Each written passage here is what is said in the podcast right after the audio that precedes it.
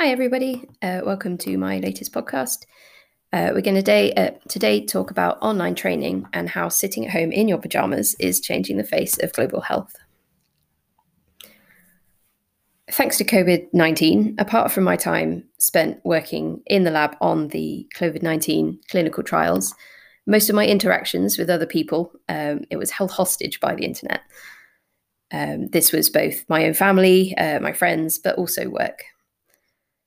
Before adopting uh, my lovely greyhound, uh, forced me to leave the house twice a day to walk her, um, I could still be found very occasionally sitting in my pajamas at midday.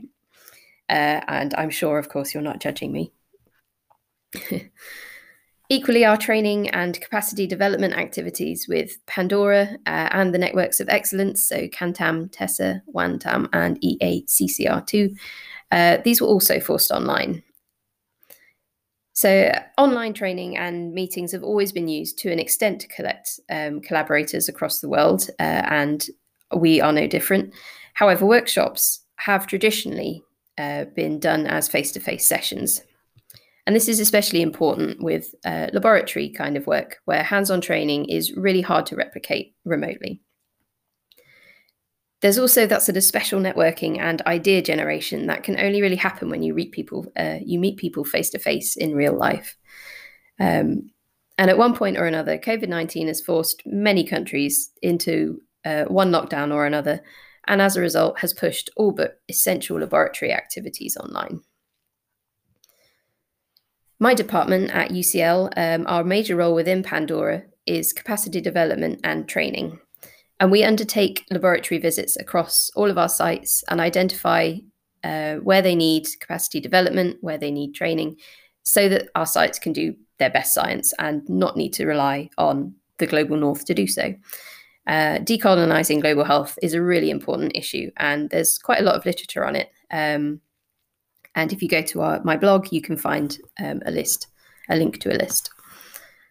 So, because of our visits, we identified a number of areas for which to provide training uh, that we have done in the past, including basic sequencing training, tuberculosis molecular diagnostic techniques, um, diagnostics and immunology of emerging diseases, and more recently, a COVID 19 response workshop.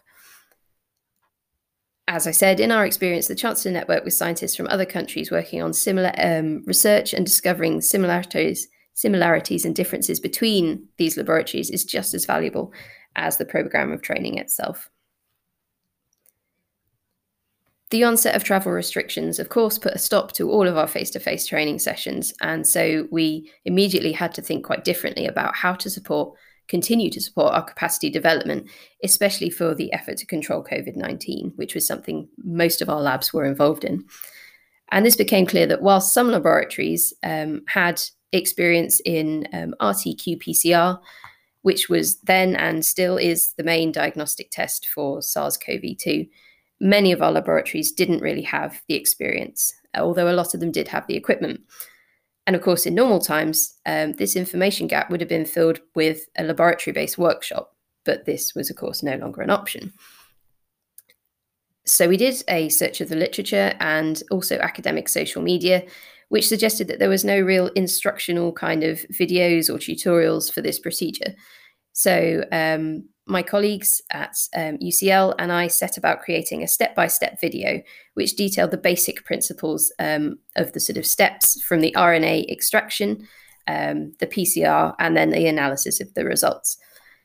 We accompanied this with a detailed PDF um, of the protocol, which explained the more the important things like biosafety principles uh, and the various types of kit available.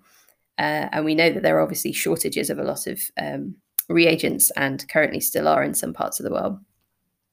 We then created a Pandora YouTube channel. Uh, the link is in the blog.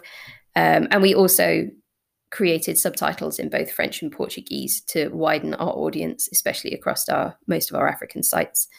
Um, and so far, the English language version has reached well over 200,000 views, which I'm really, really pleased about. And this sort of global reach of online videos is just one advantage of online learning. Uh, there's the ability to translate into those other languages, reduce costs um, for traveling and the environmental impact are also really good advantages. Um, however, of course, there are negatives, and as anybody who has participated in an online Zoom session probably knows, um, internet connectivity coupled with large numbers of people can often mean less opportunities to get involved, ask questions, um, and also just watching an online video without sort of human interaction can make it really hard to ask questions as well. The success of our YouTube channel prompted us to create um, a space on the Global Health Network's website and create a sort of hub space and link this with um, their online training team.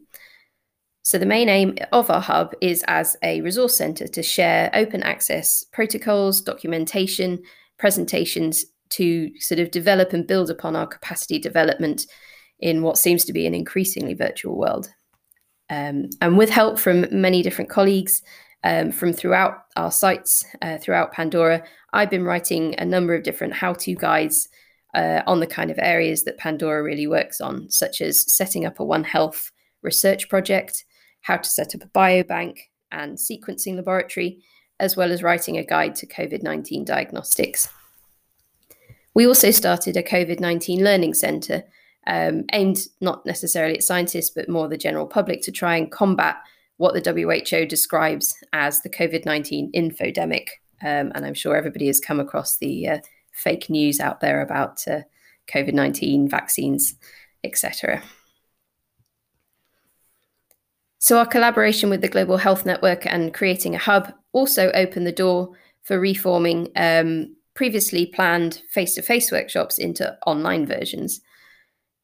This is advantageous because we can record them and um, you can watch them anytime.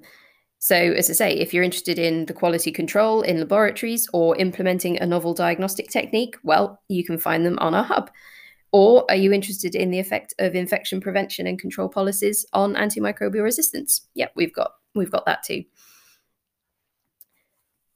So, whether you may yearn for the social interactions of face to face learning, uh, or you're quite happy sitting in your Disney pajamas learning from home, it does look like online education is here to stay, uh, well, at least for the foreseeable future. I, for one, am I'm quite looking forward to the days when I can go and visit my overseas colleagues and go back to sort of real face to face interactions again. Uh, but uh, of course, let's hope I can remember to pack some trousers when I go.